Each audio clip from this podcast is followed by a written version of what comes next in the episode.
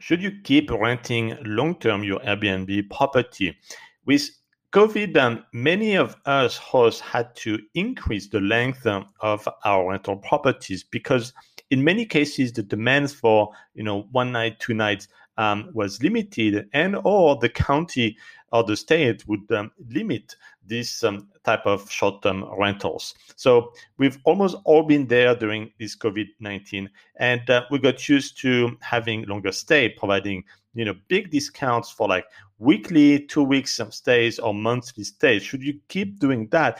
And the short answer it depends. But what I want you to be very specific about is to look in your market on the demand that you have, the occupancy rate that you have. And if you do see an you know uptick of um, the occupancy rate, definitely you know soften the discounts that you're providing for monthly or weekly rate. Um, you may be uh, you know back to having short-term rentals which are uh, more profitable meaning one night two nights uh, three nights type of stay this is where the money is the more you are in short-term stays the more you make money. That's the general rule of thumb.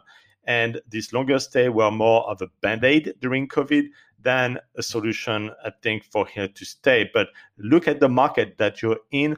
Monitor the occupancy rate uh, changes that you see and the average uh, price per night that you are uh, getting. If you do see it starts increasing uh, and or occupancy rate starts increasing definitely soften or remove even the weekly or monthly discounts